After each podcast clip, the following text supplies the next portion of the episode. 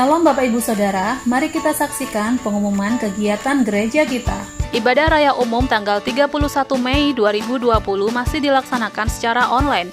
Link atau alamat ibadah online di channel YouTube akan dibagikan melalui GK dan staf gembala kepada seluruh anggota GBI Shalom. SBG sepakat bersama gembala online diadakan hari Selasa 26 Mei jam setengah 8 malam. Kompak kita hari Kamis tanggal 28 Mei 2020 dilaksanakan di rumah masing-masing diatur oleh para GK.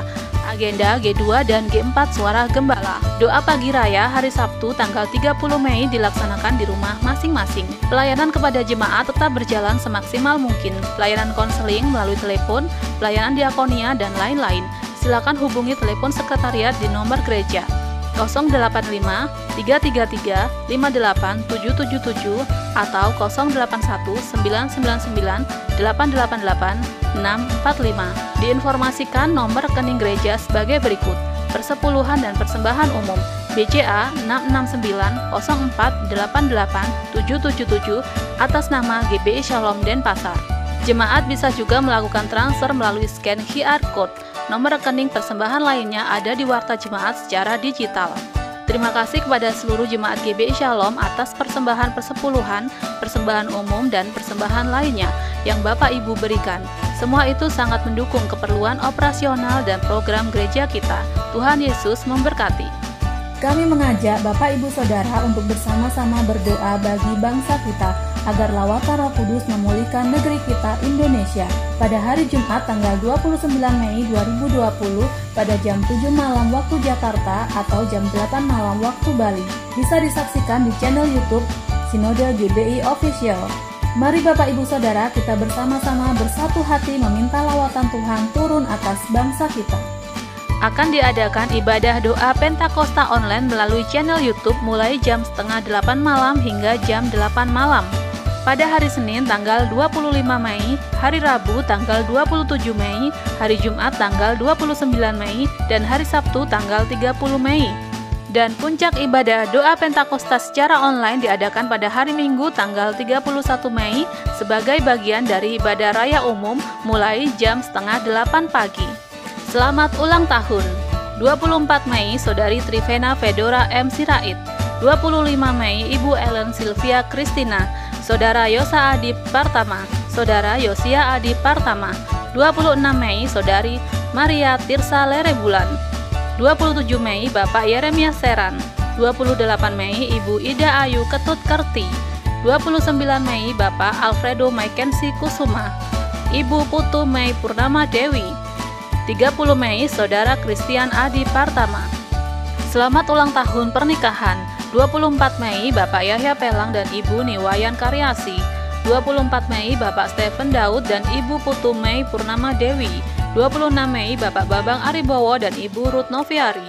Diinformasikan perihal iuran Taman Makamumbul akan berakhir tanggal 31 Mei 2020 Sehubungan dengan situasi saat ini masih dalam suasana pandemi akibat COVID-19 maka pengurus Yayasan Purna Bakti MPUK Provinsi Bali melalui rapat tanggal 29 April 2020 telah mengambil keputusan sebagai berikut. Masa pembayaran iuran tahunan di tahun 2020 ini dapat dilakukan sampai dengan tanggal 1 September 2020 dengan nilai pembayaran sebesar Rp25.000 per orang.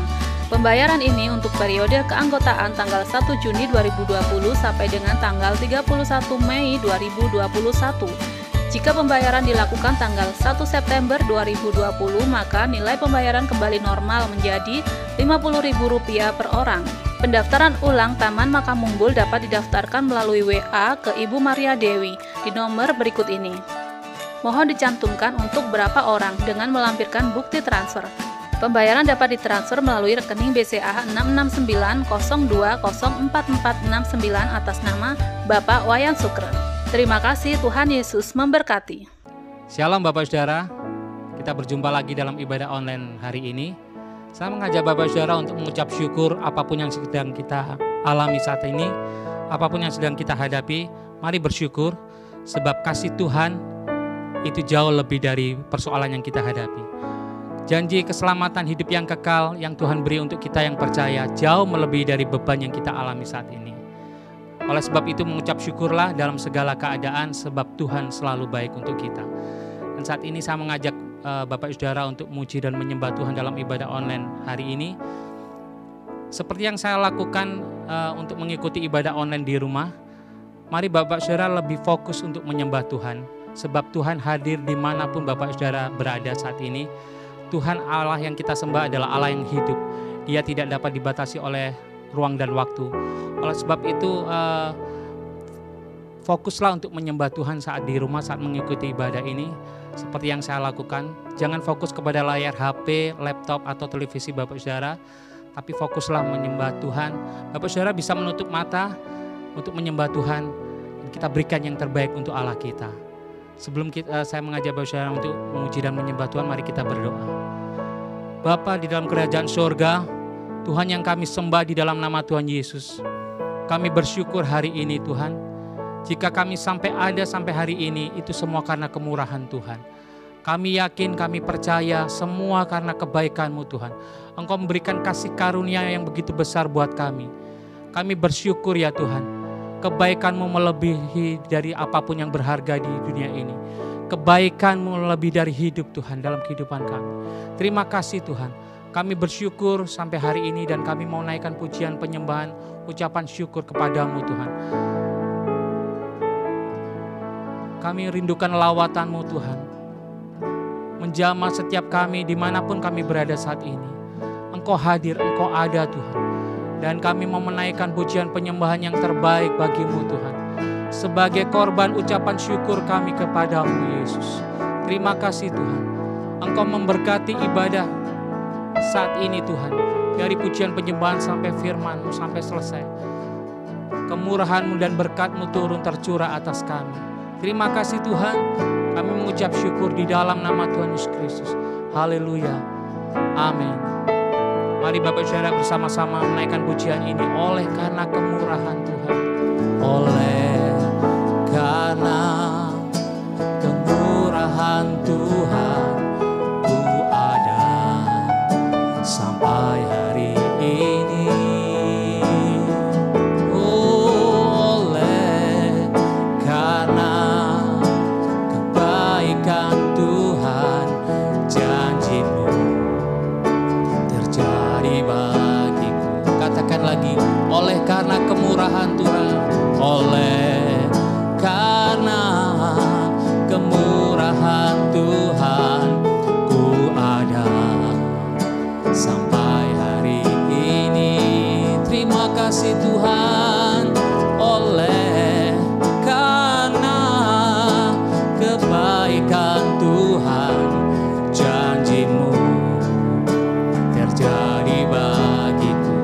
sama-sama memuji Tuhan. Ku sembah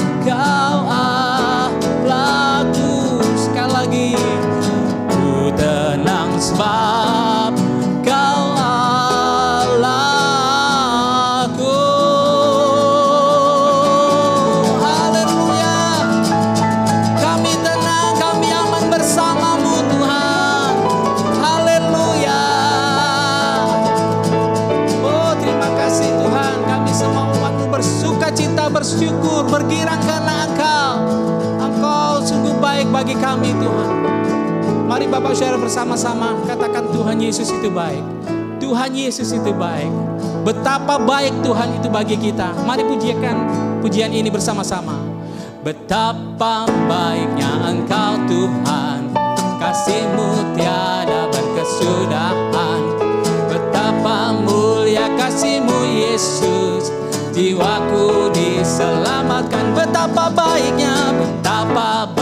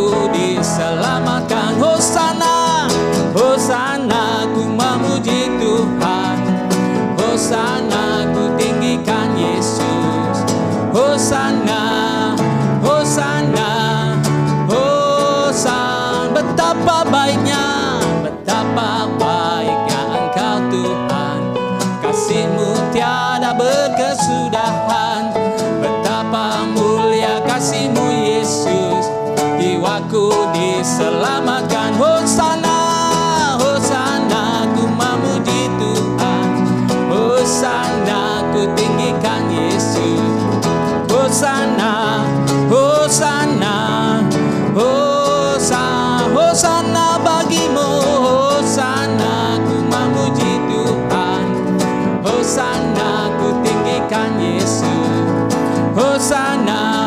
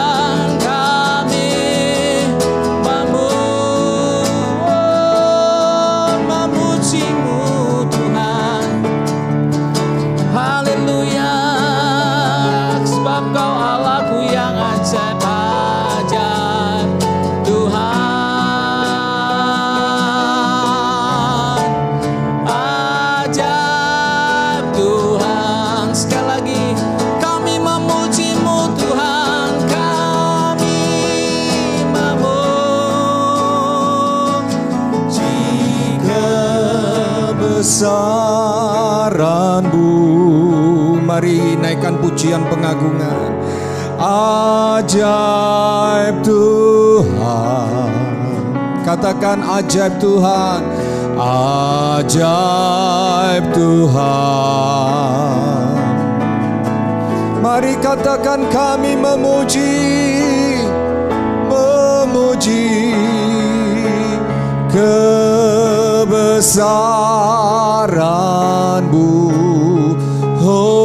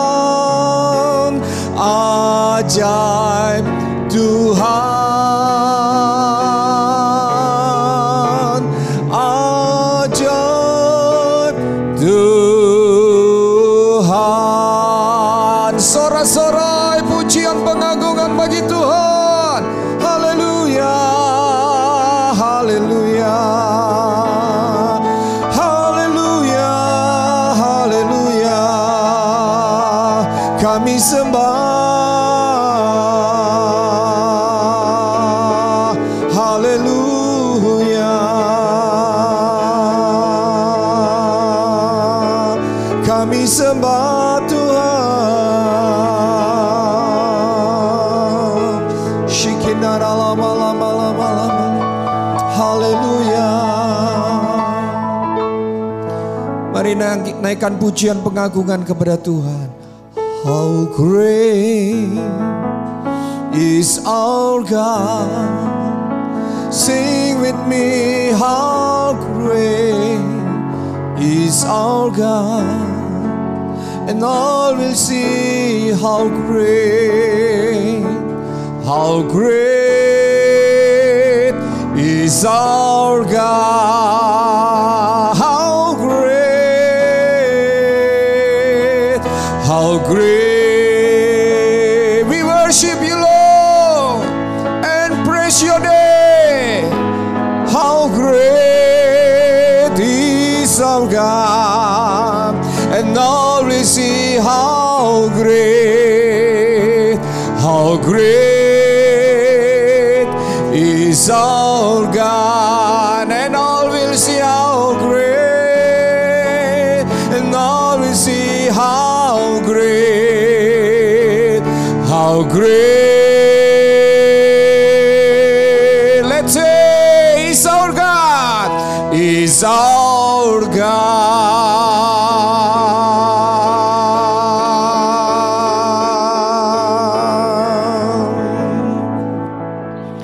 Let's pray, mari kita berdoa. Bapa terima kasih urapan roh kudus kami rasakan.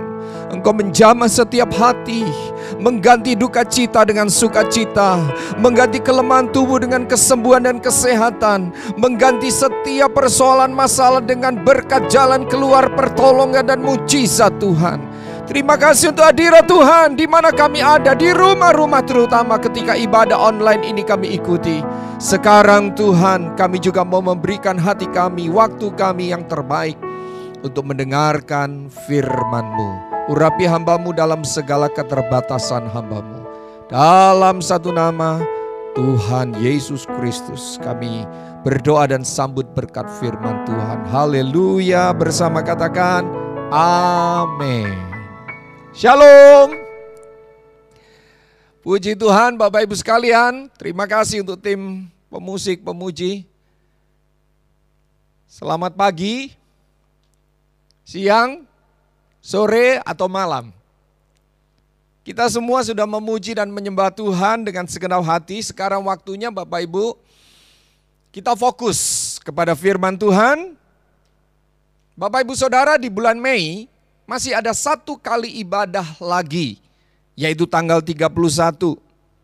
Kita masih membahas topik bulan ini yaitu tentang meningkat dalam semangat ibadah meningkat dalam semangat ibadah. Nah, judul khotbah hari ini adalah agamawi. Apa Bapak Ibu? Ya, agamawi.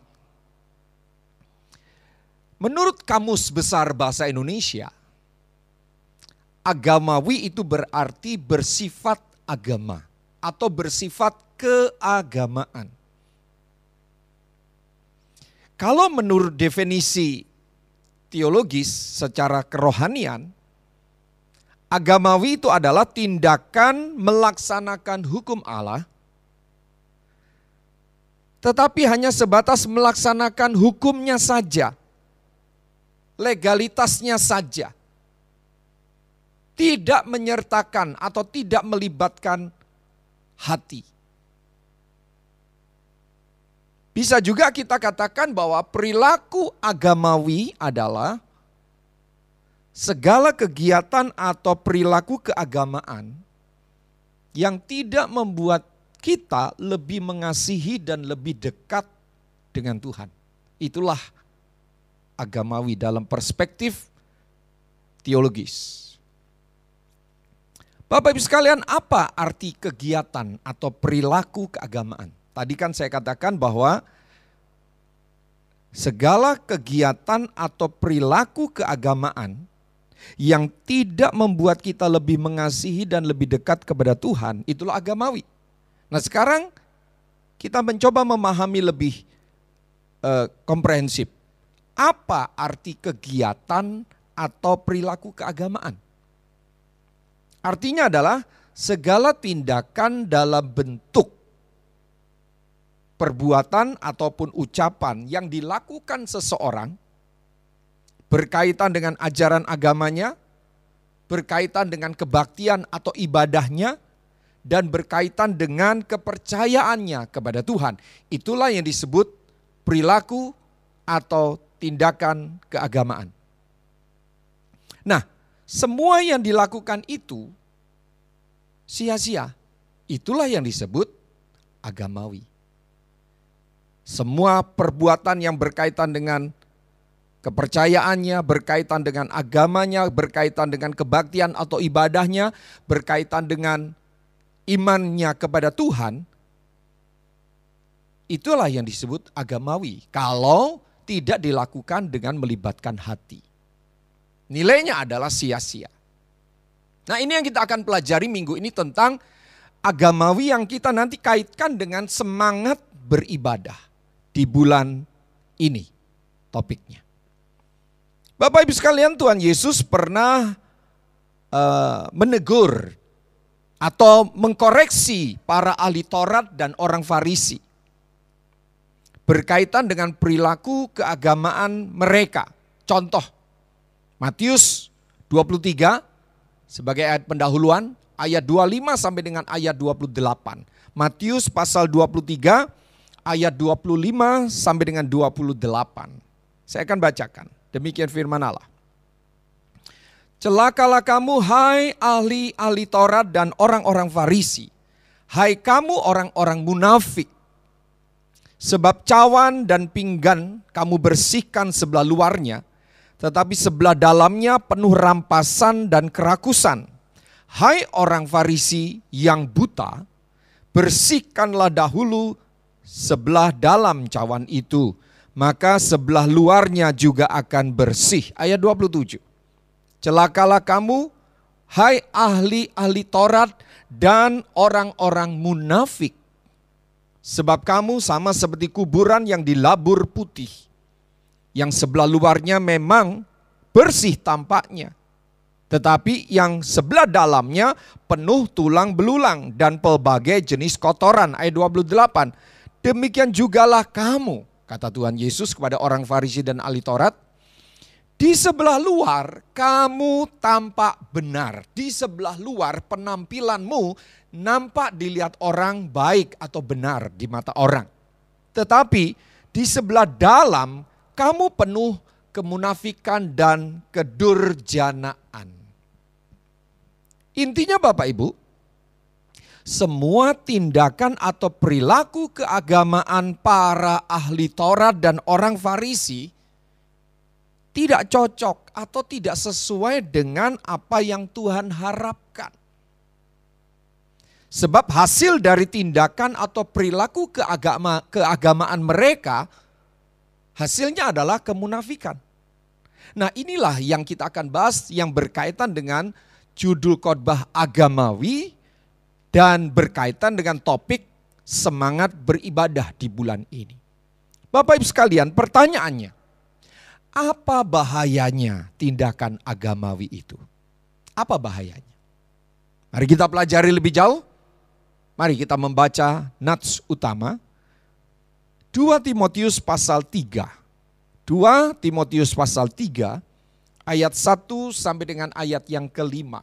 2 Timotius pasal 3 ayat 1 sampai dengan ayat yang kelima. Mari Bapak Ibu, buka Alkitab Anda, walaupun di layar ada juga ayat yang tampil seyogianya Anda juga membuka Alkitab. 2 Timotius pasal 3 ayat 1 sampai 5. Demikian. Ketahuilah bahwa pada hari-hari terakhir akan datang masa yang sukar. Manusia akan mencintai dirinya sendiri dan menjadi hamba uang. Mereka akan membual dan menyombongkan diri. Mereka akan menjadi penfitnah. Mereka akan berontak terhadap orang tua dan tidak tahu berterima kasih. Tidak mempedulikan agama Ayat 3. Tidak tahu mengasihi, tidak mau berdamai, suka menjelekkan orang, tidak dapat mengekang diri, garang, tidak suka yang baik. Ayat yang keempat, suka mengkhianat, tidak berpikir panjang, berlagak tahu, lebih menuruti hawa nafsu daripada menuruti Allah. Ayat 5. Secara lahiriah mereka menjalankan ibadah mereka ya secara penampilan fisik mereka menjalankan ibadah mereka. Tetapi kata Alkitab, pada hakikatnya, pada intinya mereka memungkiri kekuatan ibadah atau kekuatannya. Jauhilah mereka itu. Bapak Ibu sekalian, ada kata frase terakhir pada ayat 5, jauhilah mereka itu. Berarti ada sesuatu yang berbahaya. Kalau tadi kita bertanya apa bahayanya, mari kita akan pelajari dan mendapat jawabannya pada nats utama yang saya akan uraikan pada hari ini. Bapak Ibu Saudara, Rasul Paulus dipakai Tuhan untuk menyingkapkan satu keadaan yang akan terjadi menjelang kedatangan Tuhan Yesus yang kedua kali. Di antara keadaan yang akan terjadi itu, salah satunya adalah manusia beragama yang menjalankan ibadah, tetapi memungkiri kekuatan atau kuasa ibadah itu. Inilah agamawi yang sangat-sangat nyata. Ya, orang yang melaksanakan aturan, melaksanakan iman percayanya dalam bentuk ibadah, tetapi memungkiri kekuatan atau memungkiri pengaruh atau memungkiri manfaat daripada ibadah. Dan ini adalah sungguh-sungguh agamawi yang sangat nyata.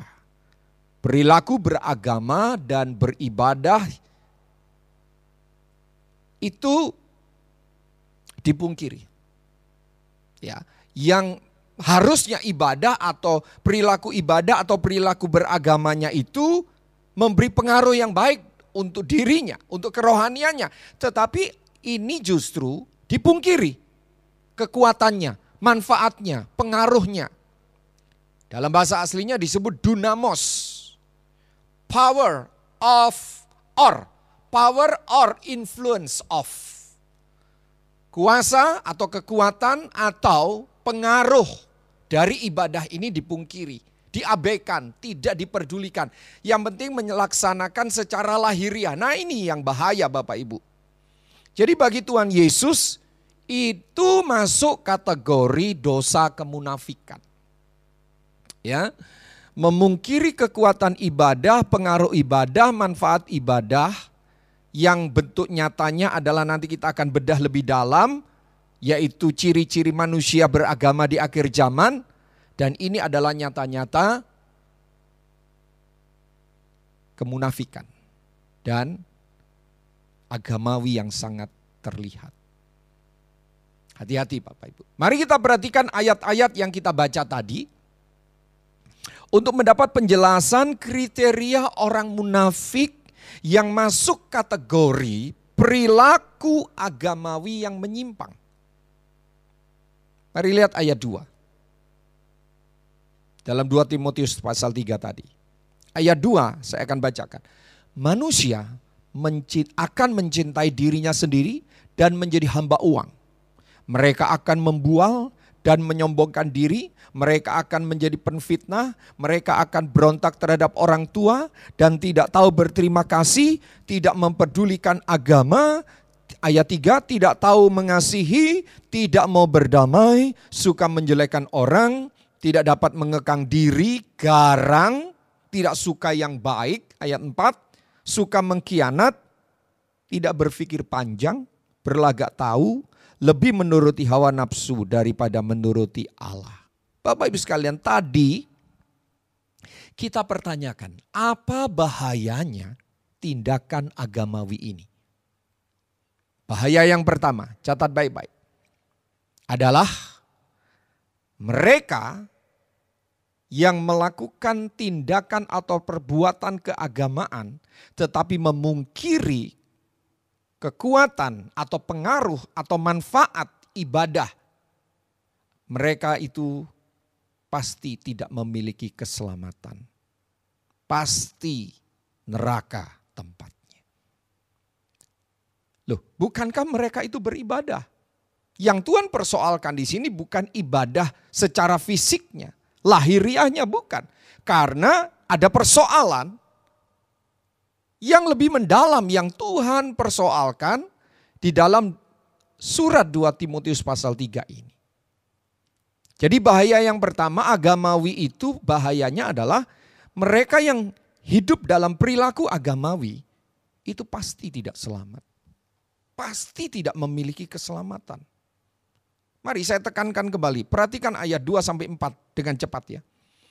Tadi ya dikatakan, mereka ini menjalankan ibadah secara lahiriah, tetapi mereka itu mulai ayat 2, mencintai dirinya sendiri, menjadi hamba uang, membual, menyombongkan diri, menjadi penfitnah, memberontak terhadap orang tua, tidak tahu berterima kasih, Apalagi? Tidak mempedulikan agama, ayat 3. Tidak tahu mengasihi, tidak mau berdamai, suka menjelekkan orang dan seterusnya. Sampai ayat yang keempat. Berlagak tahu lebih menuruti hawa nafsu daripada menuruti Allah. Nah Bapak Ibu kalau kita menemukan orang yang beribadah, dengan ciri moral atau karakter atau tingkah laku seperti ayat 2 sampai dengan ayat 4, pastilah kita akan menganggap orang seperti itu apa? Orang seperti itu kita akan bilang itu nggak patut disebut umat beragama. Betul kan? Ya, menjalankan aturan agama bahkan beribadah menyatakan percayanya kepada Tuhan tetapi perilakunya tidak cocok mencintai dirinya sendiri, cinta akan uang, menuruti hawa nafsu daripada menuruti Allah, memberontak, tidak mengasihi dan lain sebagainya. Nah kalau kita ketemu dengan orang seperti itu menjalankan ibadah, mengaku percaya kepada Tuhan, tetapi tidak melakukan apa yang Tuhan kehendaki secara hakikat, mereka itu adalah orang-orang yang patut disebut tidak beragama. Bahaya Bapak Ibu.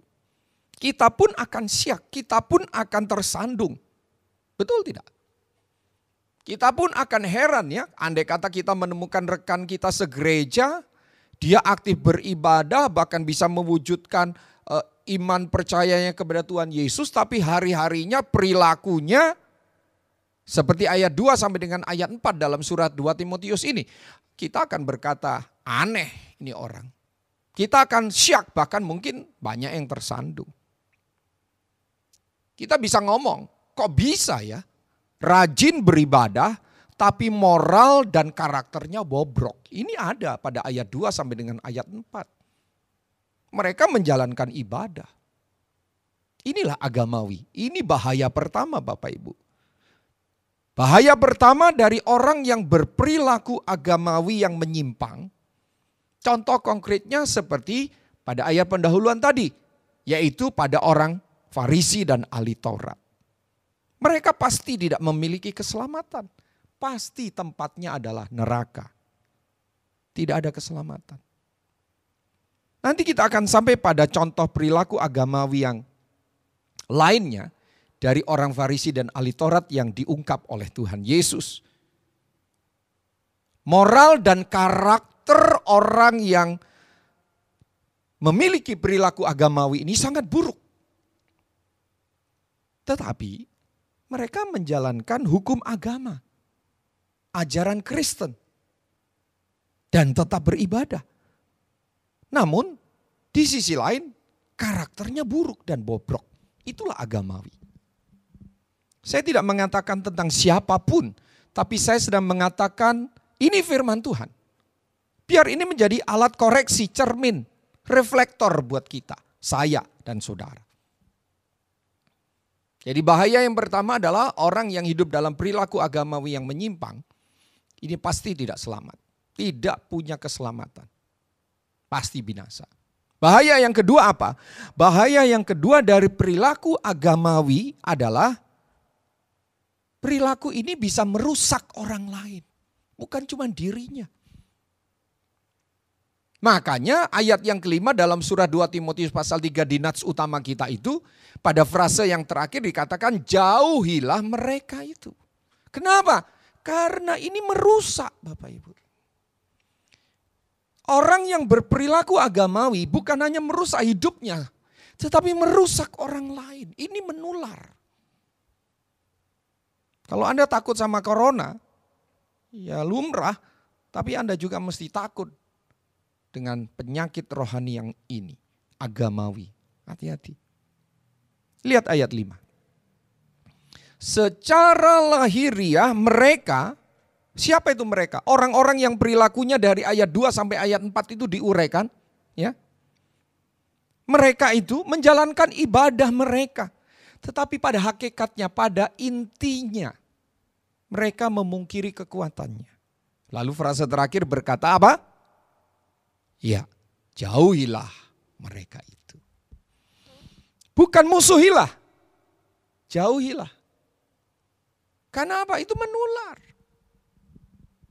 Ya, perumpamaan ini sangat uh, up to date ya, relevan dengan wabah COVID-19. Jauhi, jangan berdekatan, bukan musuhi, bukan. Misalnya, saya tidak terlalu dekat dengan Pak Wayan dalam kondisi kayak begini. Jauhi, satu setengah meter, dua meter, itu bukan berarti musuhin. Nah sama, orang-orang yang punya perilaku agamawi, itu Bapak Ibu, penyakit rohani yang menular jauhi. Seperti perilaku orang Farisi dan ahli Taurat yaitu kemunafikan, itu penyakit rohani yang bisa menular. Tuhan Yesus katakan perilaku agamawi mereka ini seperti ragi. Kemunafikan itu seperti ragi Bapak Ibu. Ya. Perilaku agamawi yang menyimpang ini menghasilkan kemunafikan dan kemunafikan ini Bapak Ibu penyakit rohani yang bisa menular dan diumpamakan oleh Tuhan Yesus seperti ragi. Ragi itu sedikit tak nampak dalam adonan tapi mempengaruhi atau mengkamirkan atau memekarkan adonan. Bapak Ibu tahu kan sifat ragi? kalau ditabur di atas adonan atau dicampur dalam sebuah adonan kue atau roti.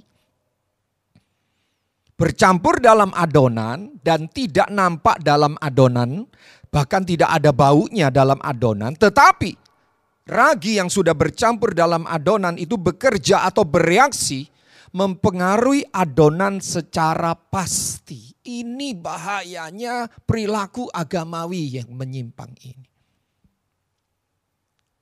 Jadi kalau hari ini kita mendapat judul khotbah agamawi, Tuhan mau bicara jelas untuk kita. Karena dia mengasihi kita. Supaya kita jangan merasa kita ini orang beragama.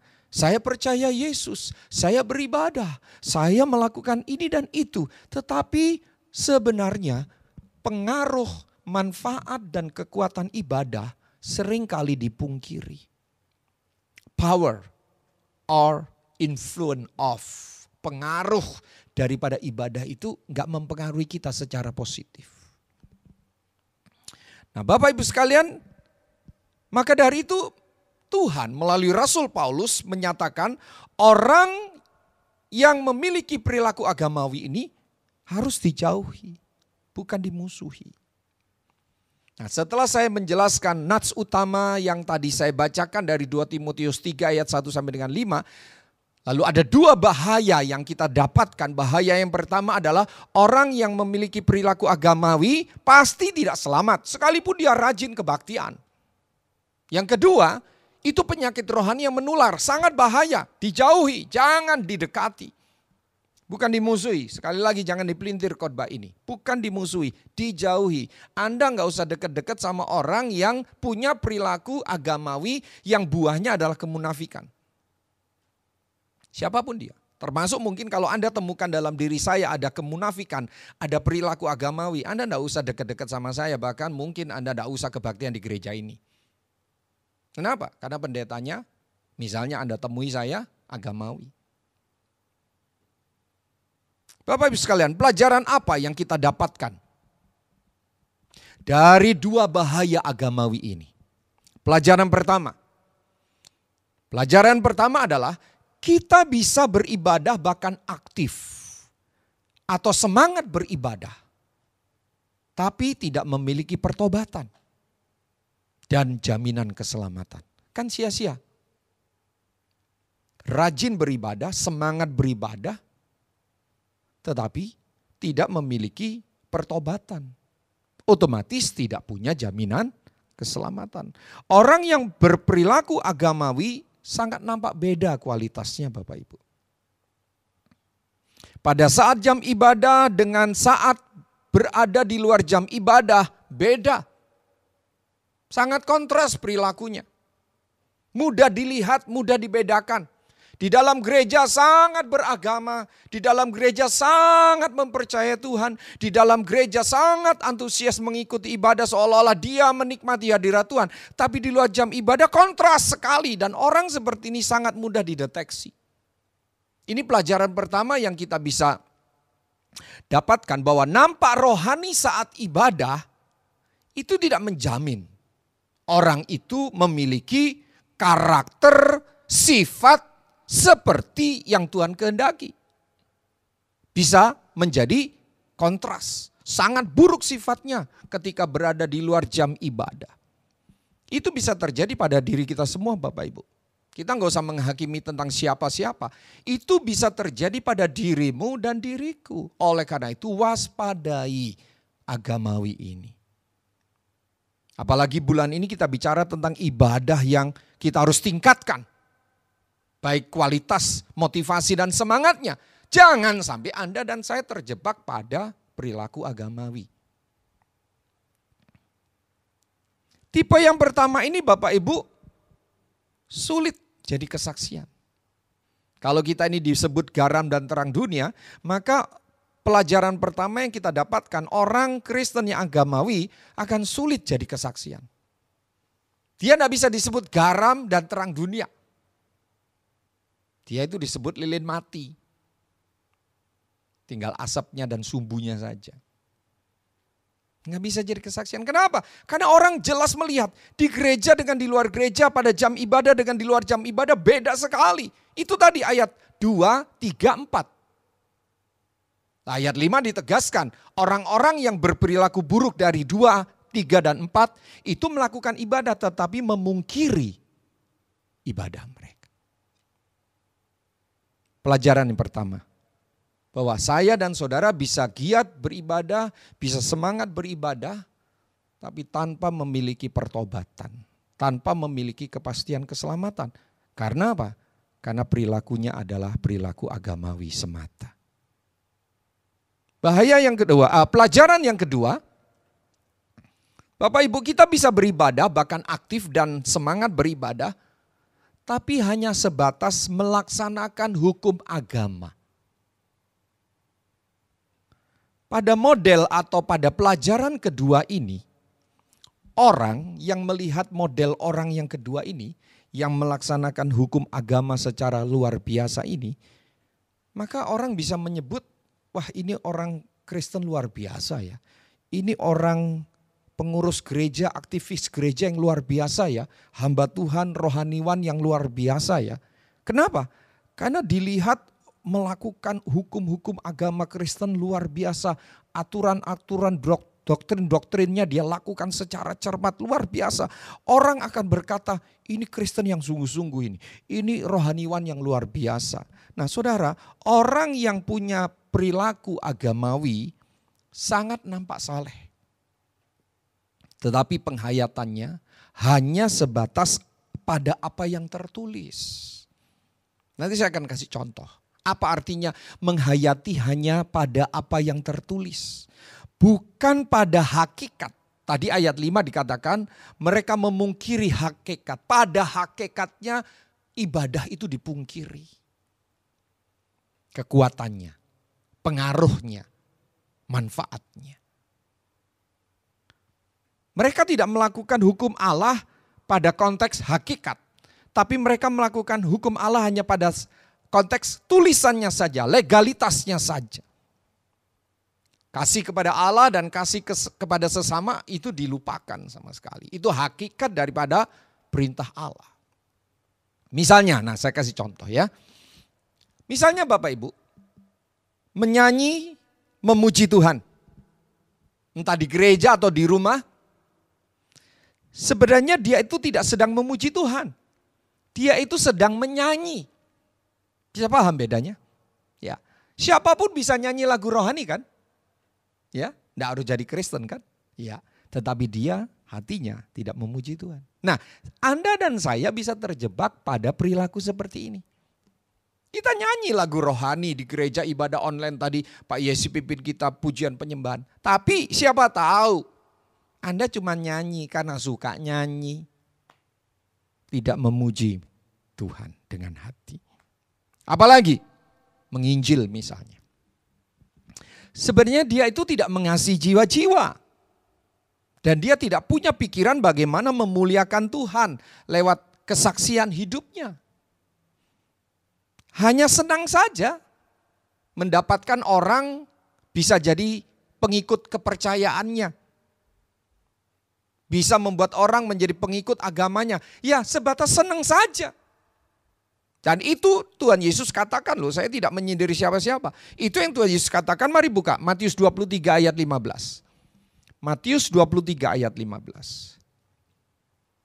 Ya, Tuhan bilang begini, Matius 23 ayat 15, demikian firman Allah, celakalah kamu hai ahli-ahli Taurat dan orang-orang Farisi, ya perhatikan, hai kamu orang-orang munafik, Sebab kamu mengarungi lautan dan menjelajah daratan untuk mentobatkan satu orang saja menjadi penganut agamamu dan sesudah ia bertobat kamu menjadikan dia orang neraka yang dua kali lebih jahat daripada kamu sendiri. Ada bukan ayatnya?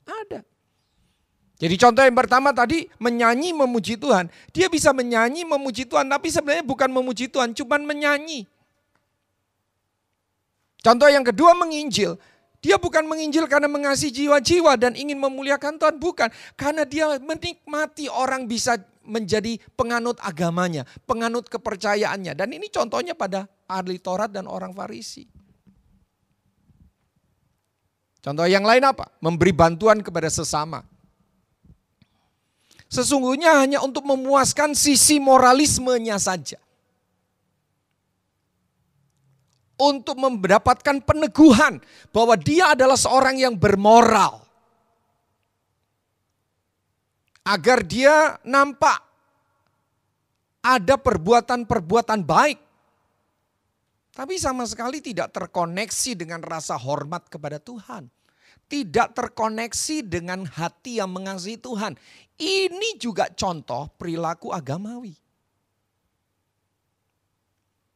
Yang lain apa Bapak Ibu? memberi persembahan atau persepuluhan. Ya. Anda bisa memberi persembahan untuk pekerjaan Tuhan, Anda bisa mengembalikan persepuluhan. Dan saya berharap itu dengan hati yang tulus, penuh rasa syukur, pengakuan bahwa ini datang dari Tuhan. Tetapi tidak sedikit Bapak Ibu, memberikan persembahan dan mengembalikan persepuluhan tanpa rasa hormat dan pengakuan bahwa ini semua datang dari Tuhan dan milik Tuhan. Dan Tuhan yang berperan memberkatiku. Kalau ini tidak ada dalam diri kita, itu namanya hakikat dan legalista, legalis, legalista, uh, le, legalitasnya, legalitasnya itu dipisahkan. Hakikat dan legalitasnya tidak dilakukan bersama-sama. Hakikat itu inti daripada hukum. Tidak dilakukan bersama-sama. Ini bahaya. Saya membawa persembahan, saya um, mengembalikan persepuluhan, ada legalitasnya di situ. Hukumnya saya lakukan. Tapi hakikatnya harus disertakan. Apa itu? Hati yang bersyukur, yang mengasihi Tuhan. Nah ini supaya kita tidak terjebak pada perilaku agamawi. Itu. Ya apa artinya? Anda e, bersilang kata satu sama lain, ya sudah akhirnya bawa persembahan. Ya sudah akhirnya kembalikan persepuluhan. Tapi mengembalikan persepuluhan, membawa persembahan tidak dengan sepenuh hati. Bahkan mungkin ya sudahlah supaya kelihatan kembalikan persepuluhan. Ya kasih sebisanya secukupnya adalah supaya gereja senang. Maaf ya, saya tidak menyinggung siapa pun. Jangan marah. Ini Alkitab ajarkan. Supaya kita terhindar dari perilaku agamawi. Bapak ibu sekalian, Bahkan Tuhan Yesus memberikan gambaran kepada pelajaran kedua tentang bahayanya bahwa orang-orang yang melakukan praktek agamawi ini mereka bisa semangat beribadah, mereka bisa antusias beribadah ya Bapak Ibu sekalian, tetapi hanya sebatas melaksanakan hukum. Dan ini orang-orang yang punya penyakit rohani yang berbahaya. Itu digambarkan seperti apa? Seperti kuburan yang dilabur putih kata Tuhan Yesus. Dalamnya penuh tulang belulang. Perilaku yang tidak bermoral dan perilaku yang buruk di dalam pelajaran kedua ini tidak serta-merta kelihatan, tidak serta-merta nampak. Karena tertutupi dengan luar biasanya orang ini ya mentaati hukum agama. Nah, tipe orang kedua ini Bapak Ibu mudah bersaksi karena dia menguasai hukum agama, dia mempraktekkan ibadah dan perilaku keagamaannya kelihatan tetapi sesungguhnya itu di dalam hatinya dia sama sekali tidak terkoneksi dengan Tuhan. Ini adalah pelajaran kedua. Saya sampai pada bagian penutup. Bapak Ibu Saudara, mari buka Matius 15 ayat 9. Matius pasal 15 ayat 9. Sudah ketemu? Saya akan bacakan. Demikian firman Allah. Percuma mereka beribadah kepadaku, sedangkan ajaran yang mereka ajarkan ialah perintah manusia. Oh, Bapak Ibu, ternyata ada ya ibadah yang sia-sia. Mengapa? Ibadah bisa menjadi sia-sia. Bukankah ibadah itu kegiatan rohani? Bukankah ibadah itu sangat sakral? Kenapa bisa menjadi sia-sia kata Tuhan Yesus? Ini Tuhan Yesus yang bilang, bukan pendeta saudara. Tuhan Yesus yang bilang, percuma mereka beribadah kepadaku. Kenapa menjadi bisa percuma? Karena Bapak Ibu, karena lihat ayat 8. Apa ayat 8? Ayat 8 bilang, bangsa ini atau orang ini kalau saya spesifikkan orang, memuliakan aku dengan bibirnya. Ini yang disebut legalitas. Padahal hatinya jauh daripadaku. Itu disebut hakikat. Jadi saya dan saudara jangan cuma melakukan hukumnya, tetapi lakukan inti daripada hukum itu apa itu? Mengasihi Tuhan dan mengasihi sesama. Di bagian penutup ini ada ayat referensi yang sangat bagus Anda baca nanti setelah ibadah ini selesai.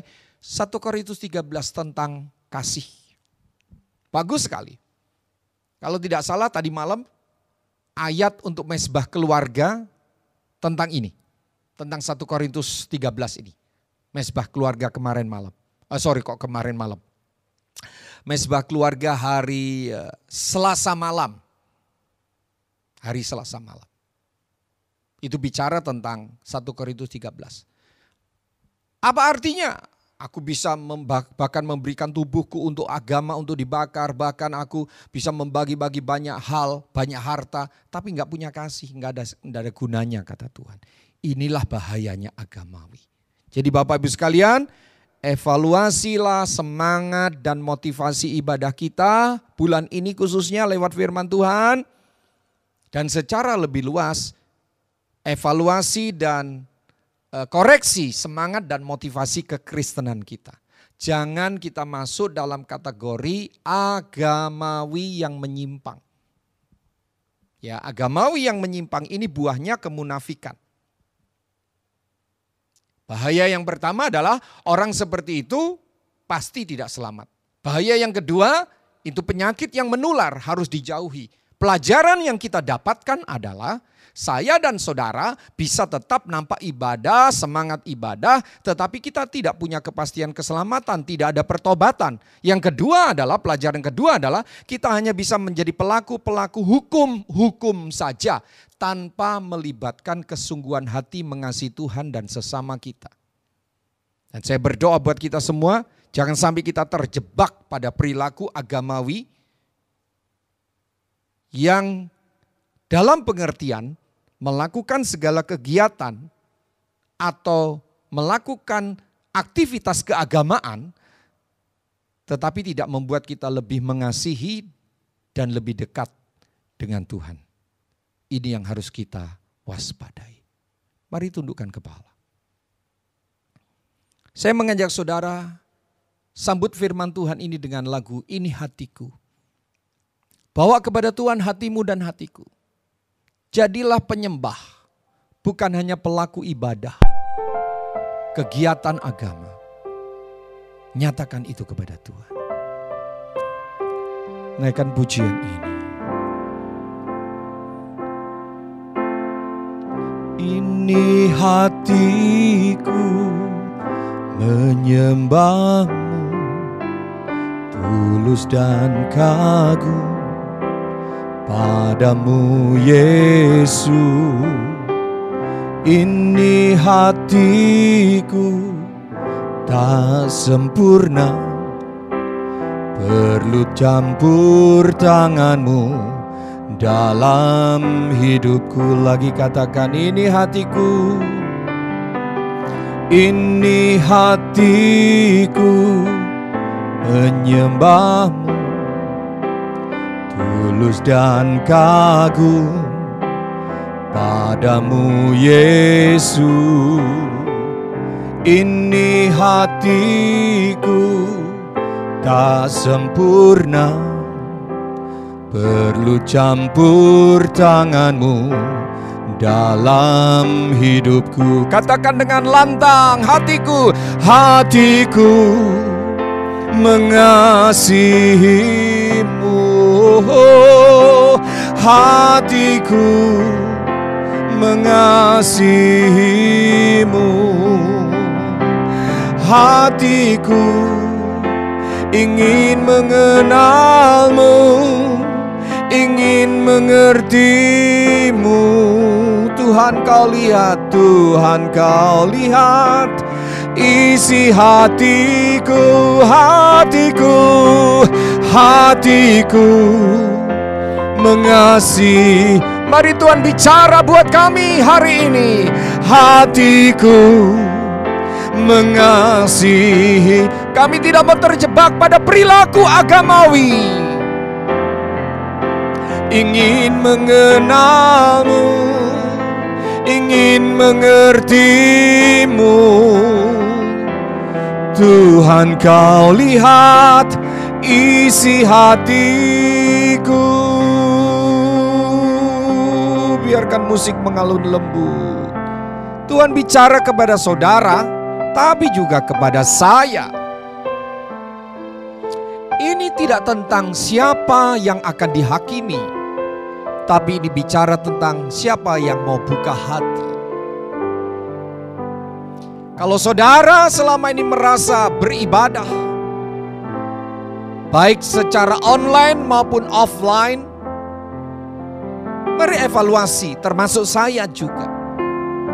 Apakah kita sudah melakukan itu dengan sungguh-sungguh melibatkan pertobatan, melibatkan hati, tidak memungkiri kuasa, kekuatan, pengaruh, manfaat ibadah? Atau jangan-jangan ada beberapa di antara kita masuk pada kategori perilaku agamawi. Beribadah, melakukan ajaran agama Kristen, bahkan mengaku percaya Yesus, tapi tingkah lakunya egois, cinta uang, tidak suka berdamai, garang, sok tahu, suka menfitnah, tidak peduli agama, dan tidak peduli dengan Tuhan. Tuhan mau berkati kita. Sebelum kita mengakhiri bulan Mei, masih ada satu ibadah. Tanggal 31 Mei, siapkan hati saudara untuk bertumbuh semakin meningkat dalam semangat ibadah. Naikkan pujian ini sekali lagi refnya saja. Dan terus kita berdoa hatiku mengasihimu hatiku mengasihimu hatiku ingin mengenalmu ingin mengertimu. Tuhan kau lihat isi hatiku Tuhan kau lihat. Tuhan kau lihat isi hatiku. Tuhan kau lihat isi hatiku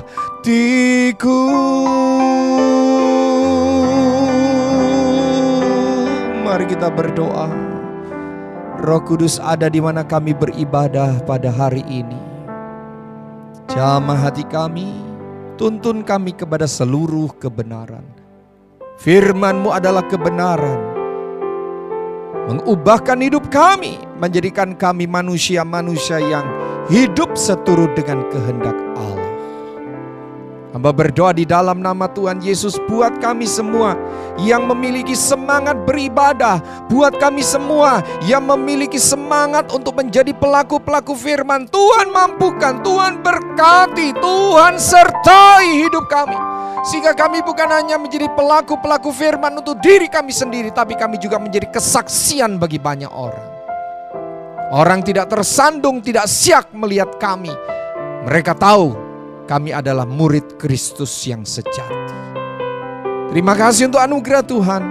Meteraikan firman-Mu dalam hati kami. Berkat Tuhan secara rohani melimpah hari ini karena firman Allah diberitakan dan kami mendengarnya dan melakukannya. Dalam satu nama, Yesus Kristus. Haleluya. Amin. Tuhan Yesus memberkati. Bapak Ibu Saudara, sebentar kita akan berdoa untuk persembahan dan sekaligus berdoa syafaat. Pak Wayan akan pimpin kita dalam doa persembahan dan doa syafaat. Lalu kita lanjutkan dengan mengakhiri ibadah kita pada hari ini. Tuhan memberkati. Shalom Bapak Ibu. Waktunya kita menabur dan orang yang menabur pasti akan menuai. Dan Tuhan akan melipat gandakannya. Mari kita berdoa bersama-sama. Tuhan Yesus terima kasih untuk kesempatan pada hari ini kami boleh menabur. Dan kami tahu kami menabur tidak sia-sia dan Tuhan yang akan menumbuhkannya sehingga kami boleh menuainya dan menjadi berkat bagi sesama kami. Terima kasih di tengah-tengah kesulitan ini kami mempersembahkan apa yang kami miliki dan Tuhan berkenan dengan apa yang kami lakukan dan kami percaya Tuhan Yesus memberkati kami. Sekarang juga kami berdoa bersama-sama bersepakat berdoa syafaat untuk bangsa ini dan juga untuk bangsa-bangsa. Karena kami tahu COVID-19 ini membuat kami tidak bisa beribadah dengan leluasa di gereja, tetapi hubungan kami dengan Tuhan tidak dapat dibatasi oleh apa pun.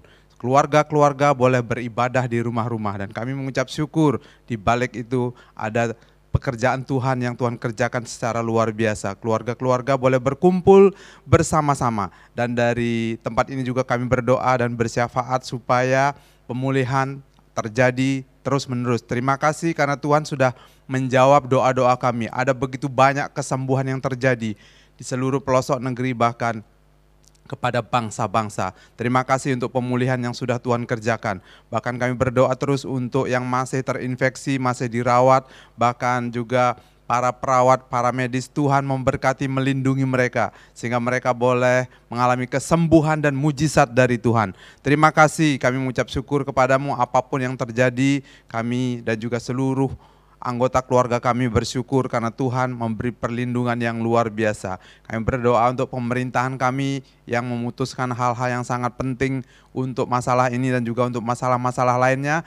Tuhan memberi hikmat dan pengurapan mulai dari Bapak Presiden wakilnya, para menteri dan pemerintahan daerah kami juga diberkati semuanya sehingga kami boleh menikmati kehidupan bersama-sama dengan Engkau. Terima kasih juga kami persembahkan kepadamu supaya seluruh masyarakat yang ada boleh taat dengan peraturan yang ada. Dan kami sangat percaya dengan demikian maka akan terselesaikan penularan dari COVID ini dan kami boleh hidup seperti biasanya. Terima kasih untuk anugerahmu yang besar. Tuhan mendengar dan menjawab doa-doa kami. Terjadi begitu banyak mujizat dan kesaksian dan itu meninggikan nama Tuhan Yesus. Terpujilah Engkau. Ini doa kami, syafaat kami untuk bangsa dan untuk bangsa-bangsa supaya mengalami perjumpaan dengan Tuhan. Terpujilah Engkau. Kepada Tuhan Yesus Kristus kami berdoa dan mengucap syukur. Haleluya. Amin. Baik Bapak Ibu sekalian, kita berada di penghujung ibadah kita. Tadi di awal sebelum pujian penyembahan dimulai kita sudah mendengarkan beberapa pengumuman dan kita sudah berdoa syafaat. Mari kita sekarang mengakhiri ibadah kita pada hari ini. Saya mengajak Bapak Ibu bisa bangkit berdiri. Ya, kita bangkit berdiri. Mari kita berdoa dan kita akan mengakhiri ibadah kita dan akan menerima berkat Tuhan. Mari kita dudukkan kepala. Tuhan Yesus kami bersyukur untuk anugerah Tuhan. Kami berada di akhir daripada ibadah kami baik secara online maupun juga kami yang percaya ada ibadah mesbah keluarga diberkati Tuhan juga. Terima kasih Tuhan pada kesempatan ini kami berdoa untuk saudara-saudara kami yang berulang tahun sepanjang minggu ini baik ulang tahun pernikahan maupun ulang tahun pribadi. Tuhan berkati melimpah dan sempurna. Hamba-hambamu yang ambil bagian dalam pelayanan di bidang apa pun dalam rekaman ibadah hari ini Tuhan juga memberkati. Terima kasih untuk anugerah Tuhan, berkatmu atas seluruh pelayan dan pengurus gereja GB Shalom Tuhan memberkati. Terima kasih Bapak dan sebelum kami mengakhiri ibadah kami dan memohon berkat Tuhan, kami mau katakan bersama-sama di dalam nama Tuhan Yesus. Kami yang sakit disembuhkan, kami yang sedang mengalami pergumulan kelemahan tubuh diberikan kesehatan. Tubuhku sehat, aku mengalami kesembuhan ilahi. Segala sakit penyakit dihancurkan. Saya terima kesembuhan. Terima kasih Tuhan. Berdoa juga untuk rumah tangga pernikahan jemaat GB Shalom. Semakin dipulihkan, semakin harmonis. Relasi orang tua dan anak suami istri semakin indah. Nama Tuhan dipermuliakan. Hamba berdoa juga untuk usaha, toko, warung, bisnis apa pun yang dikerjakan oleh anak-anakmu. Yang berkenan kepada Tuhan. Diberkati oleh Tuhan. Tuhan tolong dan buka jalan. Tambahkan kreativitas di masa-masa. Orang-orang berkata ini adalah masa yang sulit tetapi bila Tuhan mampukan umatmu boleh mendapatkan kreativitas-kreativitas yang baik untuk mendapatkan penghasilan yang Tuhan berikan. Terima kasih Bapak kami bersyukur anugerah Tuhan limpah atas kami. Bapak Ibu sekalian mari arahkan hatimu kepada Bapak yang baik. Angkat kedua tanganmu dan dengarkan firman Allah.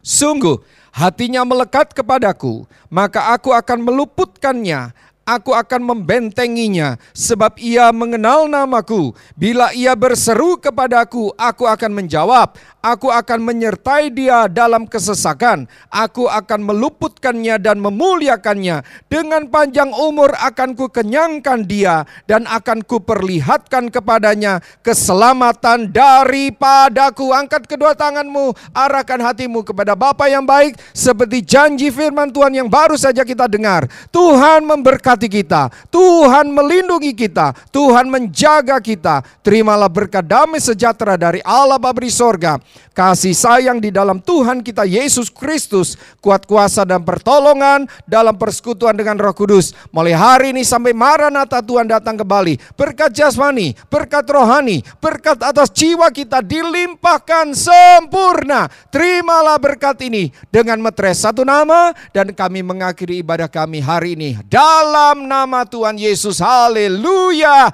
Amin. Tuhan Yesus memberkati. Haleluya, selamat hari Minggu Bapak Saudara. Tuhan Yesus memberkati kita semuanya. Kiri kananku ada Tuhan.